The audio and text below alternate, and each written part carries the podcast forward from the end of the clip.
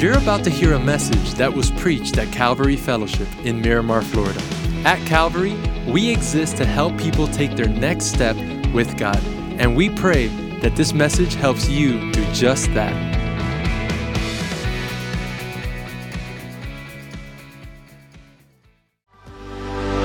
How's everybody doing? We're glad that you're here. So, let me tell you, if you're not aware, I have three kids. Um, my daughter Mia is 16, who just sang that last song. And um, Xander is 14, who was playing here uh, earlier. And uh, yeah, appreciate that. And Olivia, at least for the next uh, 10 days or so, is 11.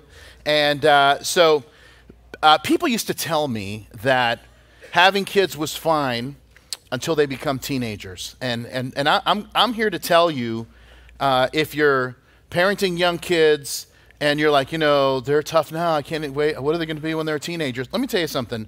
Um, I've never had more fun with my kids than I am having right now. So I hope that you're looking forward to it. Um, but I will say this I thought every season with my kids was the best season. When they were 5, 3, and 1, I thought there's no way it can get any better than this. And when they were, you know, 10, 8, and, uh, well, so trying to carry the 1. And, uh, but then when they were 10, 8, and 5, I thought, oh, there's no way it can get any better. And, and it just, it just does. And, uh, and, because, and I'll tell you this, especially if your kids are really young, there comes this moment when your kids become able to feed themselves, clothe themselves, and bathe themselves. And man, let me tell you something. Some of you are praying for that day, and we are praying for you uh, because that's a good day. That is a good day. It makes life a lot easier. And uh, but so while things got have gotten easier, so, I remember in the early days, man, it was. I tell you, being a dad was like being the perpetual referee of a hockey game. And uh, I spent so much time breaking up fights, calling timeouts, sending people to the penalty box uh, which is a chair that each of the kids had in their room when they were younger. And uh, they had this room that whenever they would misbehave, like, chair. And they were just, you know, and they, first of all, I don't even understand how that strategy works. That's not how I was parented, right? Um, like, it's like, hey, you did something wrong. I want you to go to the place where you keep all your toys and think about that. And uh, like that, I wish my mom and my stepdad had learned about timeout when I was growing up. We didn't have that. we had knockout, not timeout. So, and so anyway, uh, but one of the things that um, when the kids disagree or get into a fight or whatnot, uh, they and they, uh, they they have to apologize, and then they have to say I forgive you, and then we make them hug for 20 seconds. And uh, I don't know that that's just necessary. I think that's just more Carrie and I like having some fun. Like, and then we can't if we uh, if if they count too fast, we double it. And so you know they're like one, two, three, you know. So one Mississippi, two Mississippi. And so anyway, um, but anyway, so a few years ago, all three of them, typically two of them get into an argument, but this day, all three of them got into an argument. And then um, Livy uh, hit her brother, and then Xander threw something because uh, Xander's not allowed to hit his sisters. Uh, then again, the girls aren't either, but that's a different conversation. Um, and so but Xander comes out and then starts telling the story, and Olivia just says, I'm going! And she just went straight to the chair, like without even being told. Uh, and it was, I told Carrie, I'm like, this is amazing. Carrie, they're disciplining themselves. If we can teach them how to cook their own food, we don't even have to take them on vacation with us. They can just work it out here like children of the corn, you know? And uh, so, any for you got to be a certain age to remember that movie. And um, so, anyway, now, uh, so I tell Carrie now, because I see it's working out, and I'm like, you know what, Carrie, don't worry, I'm going to take care of this one. And uh, so I'm talking to, I'm talking to Mia and Xander, and, uh, and they were really upset with Xan, just FYI. And uh, uh, what I meant to say, and that is a very important part of this story that I'm telling you, there's something I meant to say, which was to Mia, I know you want to hit your brother. Unfortunately, what I said was, Do you want to hit your brother? and, uh, and, and so, but I, I know you want, anyway, so I say, Do you want to hit your brother? And Xander turns to me like, Yo, this is not time for some new parenting technique. And before I can, you know, correct the thing, Mia just clocks back, boom, just hits him square in the chest. Xander goes down like Rocky in his first fight with Clubber Lang. And, uh, and, and I'm in shock. My whole parenting strategy has just blown up. And, uh, and I, am realizing I'm not equipped to handle disputes of this magnitude. And uh, so my wife steps in, fixes it, and then I got sent to the chair. And see how that, see how that kind of works? And so, anyway, now, here's the reality is that it really doesn't matter how old you are uh, you're going to encounter conflict in your life. And most of us, when we think of conflict, if we're being honest, we think in terms of good and evil. We think, because, you know, whenever there's a conflict, we're the good guys, and whoever has disagreed with us is Team Satan. And uh, now, and, and so I, thought that was funnier than you did, but anyway. we're going to keep working this on the services, see if anybody responds. But anyway, and, and by the way, sometimes that's true, right? Sometimes somebody's totally wrong. And, and it's like, hey man, that's just that's just evil. And, and and sometimes, well, sometimes you get a notice from the IRS, and you can be sure you're the good guy, and the people trying to take 30% of your income, those are the people in league with the devil. So anyway, um, but maybe that's just me. Um, so, but what happens? So here's the thing that I want to talk about, and this is important. What happens when two Christians disagree? What happens when two people who love each other, love God, they just don't see eye to eye. How do you handle that? And what immature people do is they try to vilify the other person. Uh, or they'll try to point out every single mistake that one of them has made in their entire life. And, uh, you know, so something happens, and then one person goes, Well, you should have heard what that person said in 2006. And can I just tell you, I don't know if anything makes me crazier than people who do that. And, and like this gets done in politics all the time. Well, in 1984, this guy, like, dude, 1984, that was a while back. Like, here's what I'm hoping. I'm hoping you've grown since then. Maybe you did say something dumb. I'm guessing if we replayed the tapes on all of us, we've said something dumb since 1984. Those of you that have been born, that were born around, you know, then, right? But the problem is so listen. So, how do we as Christians handle conflict in a godly way. And that's what we're going to spend some time talking about this week. We're going to actually spend a little bit of time talking about it next week as well, because in the church, what's happening in the church in uh, Jerusalem at the time is that there's a dispute. There's a dispute. Some people in the church are believing one thing, some people believing another, and it's causing an issue. And it all centers around Gentiles. Now, if you've been with us in the book of Acts, and this is, I think, our 23rd message, in the book of Acts, you'll, you'll remember that for about the, uh, we've noted that for about the first 10 years, the church stayed primarily in uh, Israel.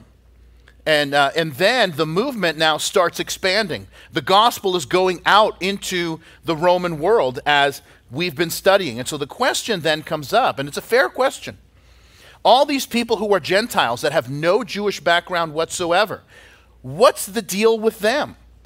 Because Jesus is the Messiah, he's the Jewish Messiah. So we understand how Jewish people get saved. But what about people who have no Jewish background? Is he their Messiah?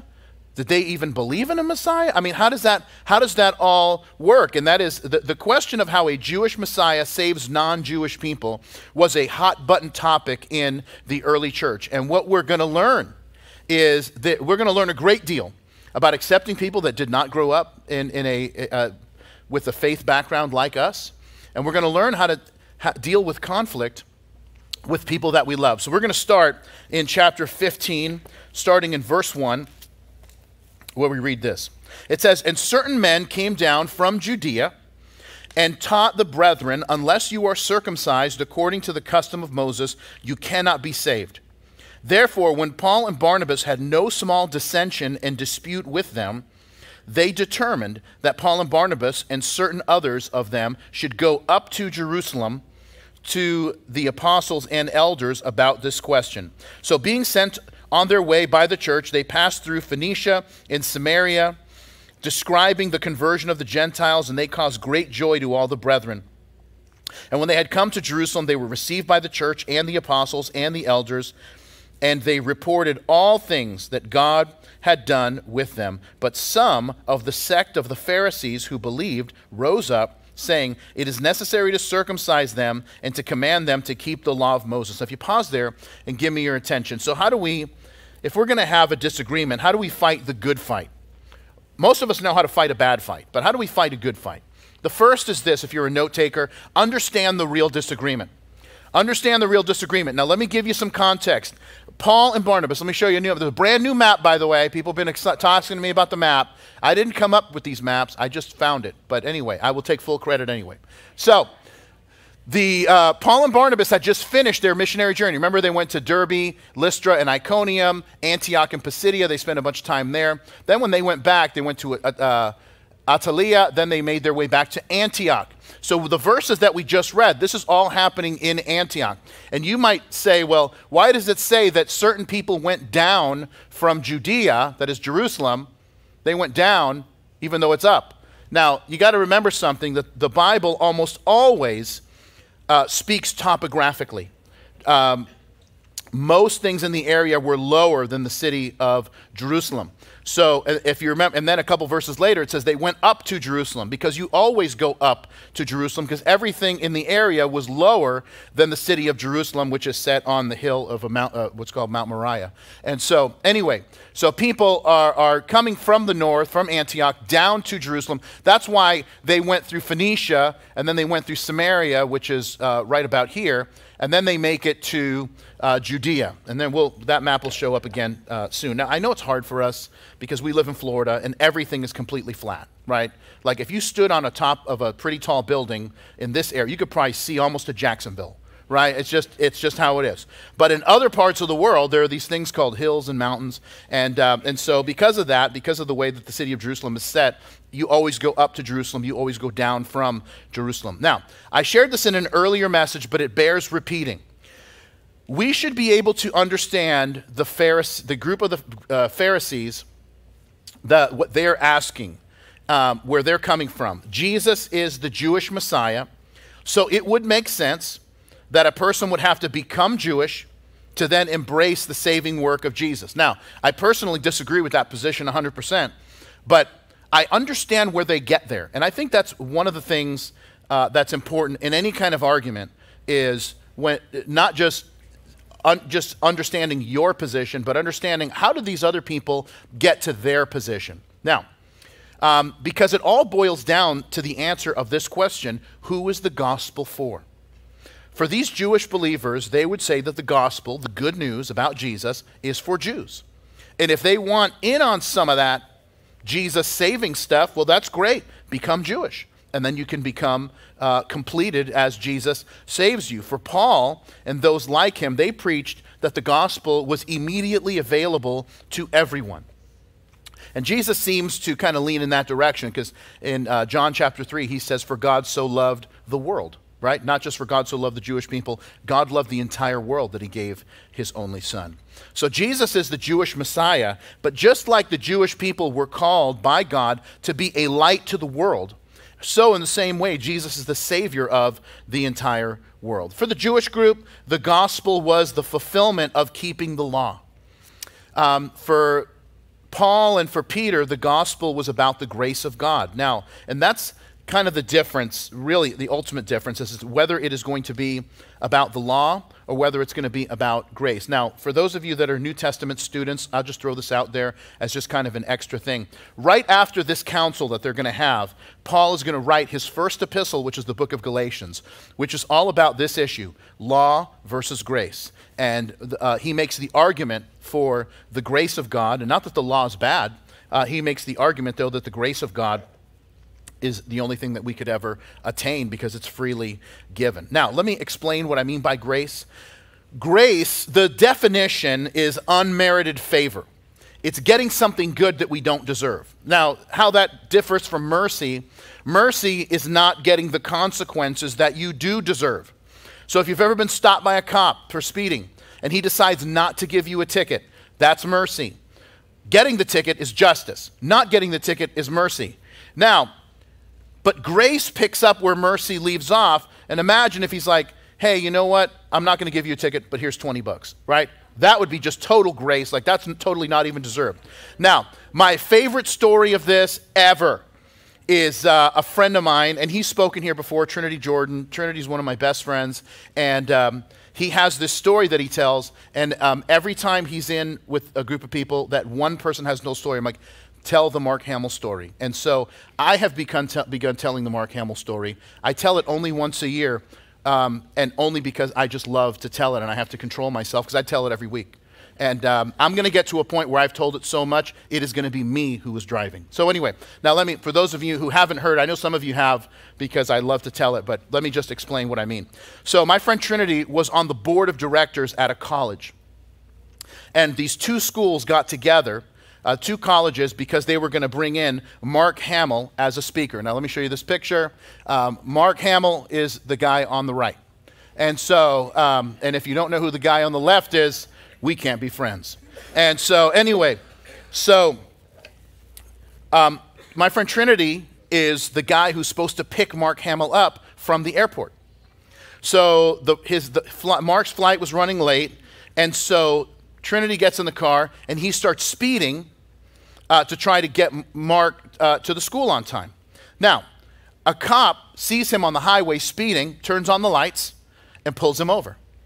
And the cop walks up and says, uh, Sir, license and registration. Well, Mark Hamill, in what has to be probably one of the 10 coolest moments in history, looks over at the cop and says, You don't need to see his license and registration. And the cop starts freaking out. And he's like, Dude, you're Luke Skywalker. And, and the cops, and, and, and he says uh, to the cop, he goes, Hey, man, we're trying to get to this engagement at the college. Do you think you could help us out? And he's like, help us out. Yeah, of course I can. You're getting a police escort to the college. Now, okay, so let if we can just all right, so not getting a ticket, that's mercy. Police escort, that's grace. Luke Skywalker, well, that's just awesome.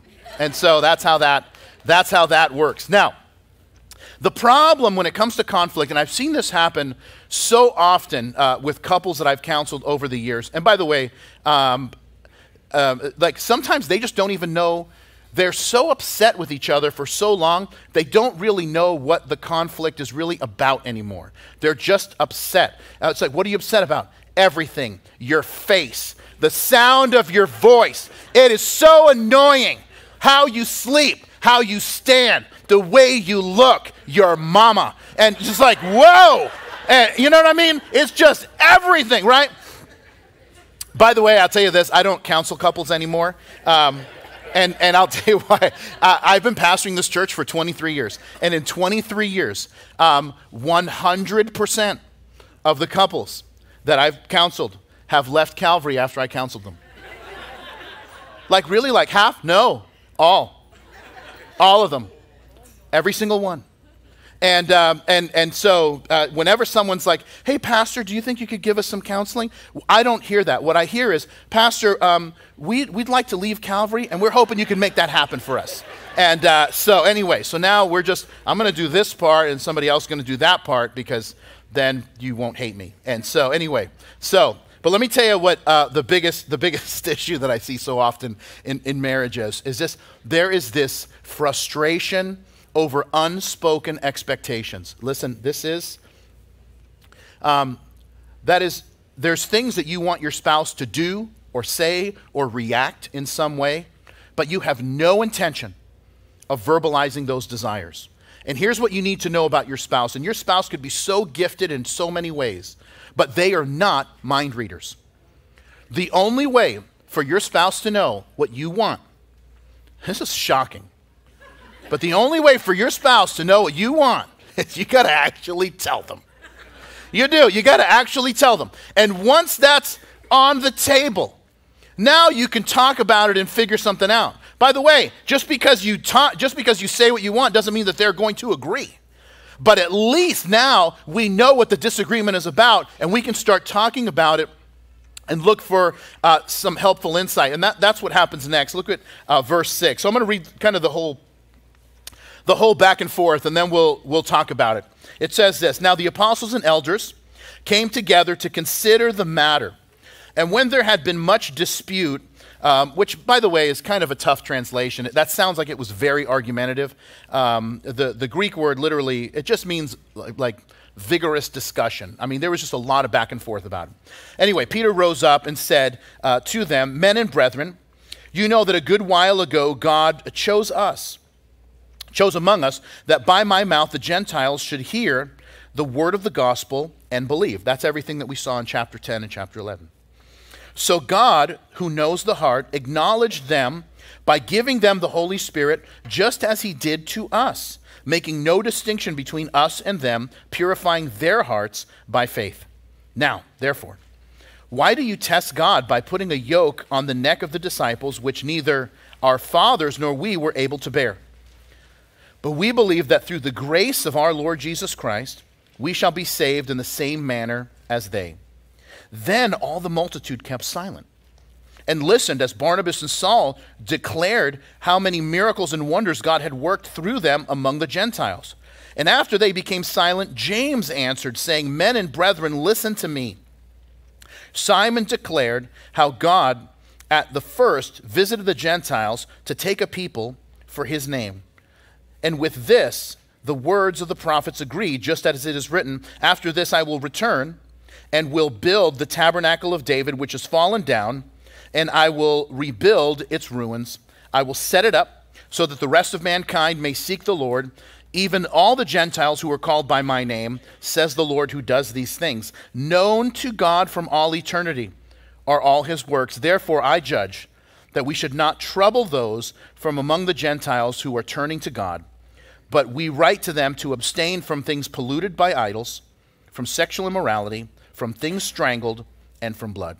For Moses has had throughout many generations those who preach him in every city, being read in the synagogues on every Sabbath. Now, if you pause there and give me your attention, second thing that we want to talk about if we're going to fight the good fight is one, understand the real disagreement. Number two, get helpful insight. Now, here's what I want to do for a second. I want to, uh, you know, uh, uh, what we do most of the time at Calvary is zoom in. We zoom in to the verses and then we'll even zoom into the words and we'll zoom into the original language. What I want to do for a second is zoom out. I want to zoom out because sometimes we look at the verses, but we fail to see the scene that the verses are showing us. So there's a lot of discussion on this topic about Gentiles. There's disagreement as people are giving their opinions, making points, and making counterpoints. But first, Peter and then later James stand up and give a word that clears the confusion and provides resolution to the debate. Now, what I want us to note is that this whole situation was resolved because everyone came together looking for a solution and they went to the people who could solve it. And this is really important. Um, we have to be careful when we have a disagreement with a friend, a coworker, with a spouse, um, you know, with a parent, whatever, and you decide to talk to everyone else but the person. That, and listen, I'm telling you this because it's really not helpful, and here's why it's problematic. Your friends love you, and they're going to agree with you most of the time. And when they don't agree with you, that's usually when we get upset. Like, hey, man, I need someone to talk to. I don't need your judgment right now. Like, no, man, I'm just asking questions. You know, and but what we need to do is is have people, you know, you got to have people you talk to. But we got to be careful when there's a lot more venting than receiving counsel from wise people. Because what happens when you've vented, and all of us have experienced this, something happens, and then we decide, we call a friend, and we like vent for half an hour, and then like, all right, thanks, bye. And you feel a little bit better after you've vented. The problem is, nothing has changed. This is why you've got to talk to the people who can help be part of the solution and sort out the situation because things only get better ultimately when we talk to the person we're having conflict with and work it out. Because if, if all we do is vent, here's what happens a lot of times we'll vent to someone else and then we won't say anything and things will just kind of go back to normal. But that problem is still lying under the surface. And then something small will happen and people just explode um, and, and then just say, you know, whatever to the person. And, and, and, and once again, it's like um, the situation that caused the explosion is not the one thing, it's about 10 other things, but we never talked about it. And, uh, and I, will tell you how I watched this firsthand one day um, because I was listening in on a conversation when I was standing in line about some other family, which was really fantastic. Um, so this is about seven or eight years ago. Uh, our kids were a lot younger. We took them to Disney World, and we were at the Magic Kingdom. We were going to ride It's a Small World because we were like, man, I don't have a song stuck in my head. Let me just go there. And um, so I was parking the stroller, and you know, if you've been there, you know that they built that whole Rapunzel's Tower, and the, uh, it's so kids get so excited. I want to go to Rapunzel's Tower. It's so sad when they find out it's just a restroom. And um, and anyway, so, but it's that, and then it's stroller parking. So. Uh, Car- I tell Carrie and the kids, I'm like, you guys get in line. I'll park the stroller, and then I'll, I'll, I'll meet you guys. So the kids, the, you know, they're already going down the, the, the, the line, and um, so I'm getting in line and I'm trying to figure out a moment when I make a turn and they make a turn, I can just kind of hop. And so people don't think I'm cutting the whole line. But I hear a guy talking to his wife and his kids. And there's uh, another woman there who's a little bit older that I'm assuming is um, his mother in law. And she says, Well, I just figured you knew what we were doing. And apparently, that is the one thing you don't say to that guy because he just let loose. And he's like, We don't know what you're doing. We can't know your plans if you don't tell us. Your lack of communication is stressing us all out. And this guy is screaming in line. And I am riveted by what's going on. So now I don't even remember I'm in line to find my family. I'm just kind of following them along with what's, go- with what's going on because I want to know what happens. And so now, what's crazy is, is that I think that they kind of, you know, you can kind of sense because I was like right there. I mean, I was, I was closer than I should have been, but I didn't want to miss any dialogue. And so I was very, I was very close. And so now I'm, and, and then, so they turn around and I'm like, you know, and, um, and the crazy part was I turned and the guy's wearing a shirt that says Hakuna Matata. I don't think you know what that shirt means. It literally means no worries. It's part of a problem free philosophy. Anyway, now apparently, uh, so a couple few days later, we're at Disney Springs having ice cream. And uh, we're just, the five of us, we're just outside having ice cream. And uh, we're just sitting there, and, and, and the five of us are talking when this guy walks by and he is screaming and cussing um, and, and, and, and I turn around, and this guy is wearing a Hakuna Matata shirt. And I'm like, are, do they only give these shirts out to people with anger problems? I'm telling you, I think if you go there to buy the shirt, it's like, hey, I'd like to buy this shirt. Are you at least partially homicidal? It's like, I'm fully ready to snap. Oh, here you go. Enjoy the irony. And um, now, now, here, here's, here's the thing. And that, by the way, that's what happens when we don't talk to the person. We just end up blowing up. And um, now, how does this conflict in the church get resolved? Peter stands up, gives a brilliant argument that essentially works out to three points about how God has uh, dealt with Gentiles. And I put them in your notes. We're going to go over them quickly. Number one, here's what Peter says God accepted the Gentiles by faith. Peter reminds them of what happened when he was at Cornelius' house in chapter 10 uh, and, and, he reminds them that, hey, remember I told you this, that's what happened in chapter 11, that in the middle of uh, Peter speaking, the Holy Spirit fell on uh, these Gentiles and, and they just received the Holy Spirit. It was amazing. The second thing that he says, he, he says this that God's law shows us our need for grace. And I love what he says. Uh, he ends up saying it in, um, in verse 10. He says, Why do you want to put a burden on people that neither us nor our parents were able to bear. Like, you want to put them under the law? You know that you can't. The, the whole reason why there's sacrifices is because you can't keep the law. So, the whole point that Peter's saying is the law is good. The law is good. The problem is we can't keep it. So, why are we trying to put a burden on these people? And the third thing he says is that God saves people by grace. In verse 11, he says, We're saved in the same way they were saved. That it's all the grace of the Lord Jesus. And then Paul and Barnabas share their experience.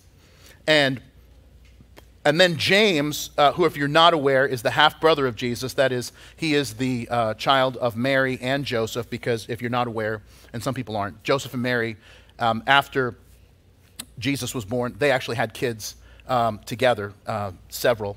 You can see that in Mark chapter 6, a few other places. Anyway, but he starts adding some scriptural perspective. And that's why he talks about, I'll rebuild the tabernacle of David in verses 16 and 17. Now, um, I read that, and so th- this is what he quotes is Amos chapter 9, verses 11 and 12. Now, as it, ten- as it works out, I, I, just, for the PhD that I'm working on, um, I just wrote a paper about Amos chapter 9. So I am like so loaded to bear on these verses. Um, but uh, Amos chapter 9, especially the second half, which starts at verse 11, um, is a prophecy about the second coming of Jesus. And what the prophecy is about, how God is going to restore. Remember, at this point in time in Amos's ministry, the kingdom was divided between a northern kingdom and a southern kingdom. What, what God tells, uh, says through Amos is that he's going to restore the kingdom of David to one. That's why it says that he's going to enlarge their t- and tabernacle, enlarge their tent. And that's going to happen. He's going to reunite the kingdom, and that'll happen at the second coming of Jesus. And James points out, and this is so brilliant, he points out by quoting this that even uh, all the Gentiles who are called by my name, that everybody has a place in the tent. And, and here's the point that James is making as he quotes this If the future kingdom of Jesus has Gentiles who are called, how can the kingdom that Jesus is establishing now not have Gentiles in it too? And that's when he says, um, known uh, in verse 18, known to God from all eternity are his works. And then he says in verse 19, and this verse is so important, you should have it underlined, and, um, you know, um, we should not make it difficult for Gentiles who are turning to God. I have this verse framed in my office. And uh, I see it on a daily basis. I, I love this verse. Um, we should not make it difficult for Gentiles who are turning to God. Um, our job as a church should be to make it easy for people to come to faith in Jesus. That is, that we create environments where people can grow and learn. We present messages that are understandable, that we can apply to our lives. We invite people to grow together as we build community. That's why we do what we do as a church. Our mission as a church is to help people take their next step with God. And every time you serve or give or invite someone, that's what we're doing. By the way, let me tell you what I'm not saying. I'm not saying that being a Christian is easy. It's an easy life. I'm also not saying that you can come to God any way that you want and believe however you want. What I am saying is this is that we aren't adding anything more than what God requires. We are presenting what God requires and allowing God to do his work. And that's the thing that James is saying. And then they write a letter outlining their decision. That's what happens in verse 22. It says, Then it pleased the apostles and elders with the whole church to send chosen men from their own company to Antioch with Paul and Barnabas, namely Judas, who was also named Barsabbas, and Silas, uh, leading men among the brethren. And they wrote this letter by them, the apostles, elders, and brethren, to the brethren who are of the Gentiles in Antioch, Syria, and Cilicia. Greetings. Since we have heard that some who went out from us have troubled you with words, unsettling your souls, saying, You must be circumcised and keep the law, to whom we gave no such commandment, it seemed good to us, being assembled with one accord, to send chosen men with you, with our beloved Barnabas and Paul, men who have risked their lives for the name of our Lord Jesus Christ. We have therefore sent Judas and Silas who will also report the same things by word of mouth. For it seemed good to the Holy Spirit and to us to lay upon you no greater burden than these things, that you abstain from things offered to idols, from blood, from things strangled, and from sexual immorality. If you keep yourselves from these, you will do well. Farewell. Now, if you pause there and give me your attention, last thing, if you're going to fight the good fight, seek out a real solution. James and the leaders in Jerusalem write a letter to the church in Antioch and that whole greater region where Paul and Barnabas had been doing ministry that we looked at over the last few weeks, outlining instructions for the Gentile believers. They outline four commands for Gentiles, and the goal of these commands is not only because it's good for them, but these four commands are going to keep them from offending Jews uh, who are in the area. Now, did they just come up with these four things out of thin air? Probably not. There was, in that time, it still exists to this day, what are called the, uh, the Noahide laws. This was a rabbinic teaching that's found in the Talmud. And if just by re- for review, the Talmud is um, a multi volume work that is the teachings of the rabbis, further explaining the Torah. So it's kind of like a commentary on the Torah. But the rabbis talked about uh, the seven laws that were given to Noah. According to Judaism, a Gentile doesn't have to follow all of the Mosaic law to be saved. Those are laws that um, when you um, come under the, the covenant of Abraham and the law, you, you accept the law of Moses. That's why um, a bar mitzvah, bar is a Hebrew word that means son. Mitzvot uh, is a word that means commandment. You become a son of the commandment. A bat mitzvah is, is, the same thing. You become a daughter of the commandment. So you are receiving the commands of God as your own. So uh, a Gentile doesn't have to follow the entire law of Moses to be saved. All Gentiles have to follow the, what's called the, these Noahide laws, which are the seven laws that are given to Noah. And if they do, according to Judaism, they will attain a place in the world to come. Now, once again, this is not biblical teaching, um, but this was part of Jewish culture, and many scholars believe that uh, because some of these laws are very close to what some of the Noahide laws are. Now, of course, these Gentile Christians would have to follow all of the teaching of the apostles, which uh, became was canonized and became the New Testament. And these laws, these four laws that represent the Old Testament moral laws. Now, the reason for this is because Gentile believers and Jewish believers in Jesus were going to have to coexist in every city where there was a church. Now, I'm going to talk about the, I don't have time to do this justice, so next week I'm going to go, we'll do a deep dive on these four commands and, um, and, and how they're presented. And because um, I want us to understand why each of these commands are perfect. And then Paul's going to have a little brouhaha uh, at the end of the chapter, which we'll talk about that too. And, um, but what I want to do as we close is I want to talk about conflict in general and how we can have more peace in our lives and less conflict based on everything that we've seen. Here's number one if you're a note taker make a choice to live at peace. The charge we are given as believers is to live in peace, but no one has a conflict free life. Here's how, I, here's how you can know that Jesus had conflict. Jesus went around doing good, and people would lose their minds because he was doing good.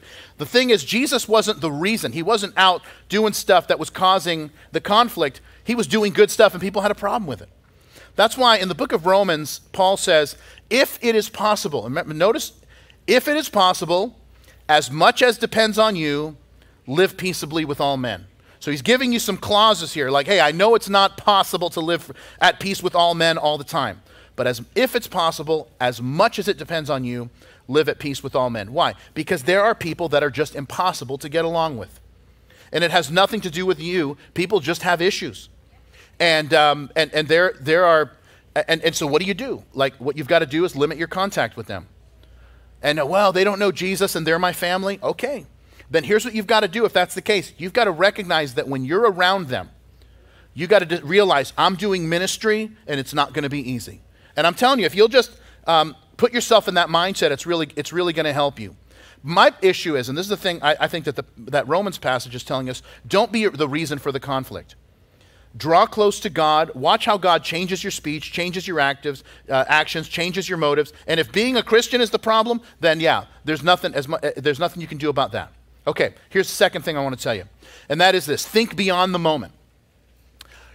Sometimes our conflict comes from words that were spoken that should have never been said. Now, here's what I mean by that that is that uh, when we let our emotions get the best of us, we end up saying things that we regret. And then in the moment, and, and, and once again, a lot of times we don't want to admit this, but in the moment we wanted to hurt the other person, we wanted to be right, we wanted to let off some steam, and so we say some things we shouldn't say. And then uh, what happens is when we kind of calm down, we're left with some of the wreckage that comes from our words, and then we try to fix it by saying, well, you know, I didn't mean that. And that, that strategy never works. You know why? Because everyone knew that we meant it. And when those words have been spoken to us, we knew that they meant it. Um, and, and what happens is, is that it's a lot of times when truth is presented in the worst possible form, it, it, it, just it hurts so deeply. It is literally the opposite of love covering a multitude of sins. In Proverbs 26, Solomon says this Just as damaging as a madman shooting a deadly weapon is someone who lies to a friend and then says, I was only joking. Uh, I'm telling you, I say this to my kids all the time. I, I, say this about words. I say this about actions. I say this about decisions. I, and you can ask them this or you see them. I'll just tell, I've told them this a million times. Play this out to its logical conclusion. You're going to do that. You're going to say that. You're thinking that. You want to go there. Play this out to its logical conclusion. And, and you've got this, right? You ever, how many of you, uh, if I can ask this, how many of you have ever experienced buyer's remorse? Like you went, yeah, okay, and out my hand. Yeah, all of us, right? The other people are just lying. Um, and so we, we all have. Why? Because, and, that's the feeling. So we all know what it feels like to not play things out to its logical conclusion. And that's the thing that the Bible is hoping to save us from. And then here's the last thing, and then we're done. Uh, number three, and that is recognize the spiritual element of conflict. Realize that many times conflict has a spiritual component attached to it. Meaning, that guy didn't just cut you off, that person at work who's super rude isn't just having a bad day. Sometimes that's not random. Sometimes that is just Satan trying to steal your joy. James, who we met in, in chapter 15, um, the half brother of Jesus, wrote a book in the New Testament, an epistle called James. And, um, and he talked about conflict in chapter 4 of his book. And the reason why we have conflict, why we have internal conflict, and why we have conflict with each other. He says it's rooted in selfish and worldly desires. And then he gives us the remedy in chapter uh, 4, verse 7. He says, Therefore, in light of that, submit to God, resist the devil, and he will flee from you. Draw near to God, and he'll draw near to you. When you realize that sometimes the conflict we're experiencing is spiritual in nature, it will change the way you combat it. And my hope for us is that we will begin to see with spiritual eyes what's going on, that it'll change us. In the book of Second Kings, the king of Syria wants to go to war against uh, Israel. And Elisha the prophet tells the king of Israel, hey, you're going to go this way. Don't go that way because that's where the king of Syria is hiding out. The king of Syria gets so upset because Israel somehow always knows their plans that, um, and, and get, their plans get thwarted, that the king of Syria starts accusing his men of treason. And one of the guys says, It's not us, it's Elijah, Elisha, the man of God, and that he knows the words that you speak in your bedroom. And so the king wanted to get Elisha to wipe him out. So he brings all these this army together to Elisha. When they get to Elisha, Gehazi, who is the servant of Elisha, starts freaking out, saying, We are going to die. And I want you to, I, I, want to just read a couple verses and then we're done, but this is just so powerful. In 2 Kings 6, it says this And when the servant of the man of God, that is Gehazi, arose early and went out, there was an army surrounding the city with horses and chariots. And his servant said to him, Alas, master, what shall we do? And he, Elisha, answered, Do not fear, for those who are with us are more than those who are with them. And Elisha prayed and said, Lord, I pray, open his eyes that he may see. Then the Lord opened the eyes of the young man, and he saw, and behold, the mountain was full of horses and chariots of fire all around Elisha. And so when the Syrians came down to him, Elisha prayed to the Lord and said, Strike this people, I pray, with blindness. And he struck them with blindness according to the word of Elisha.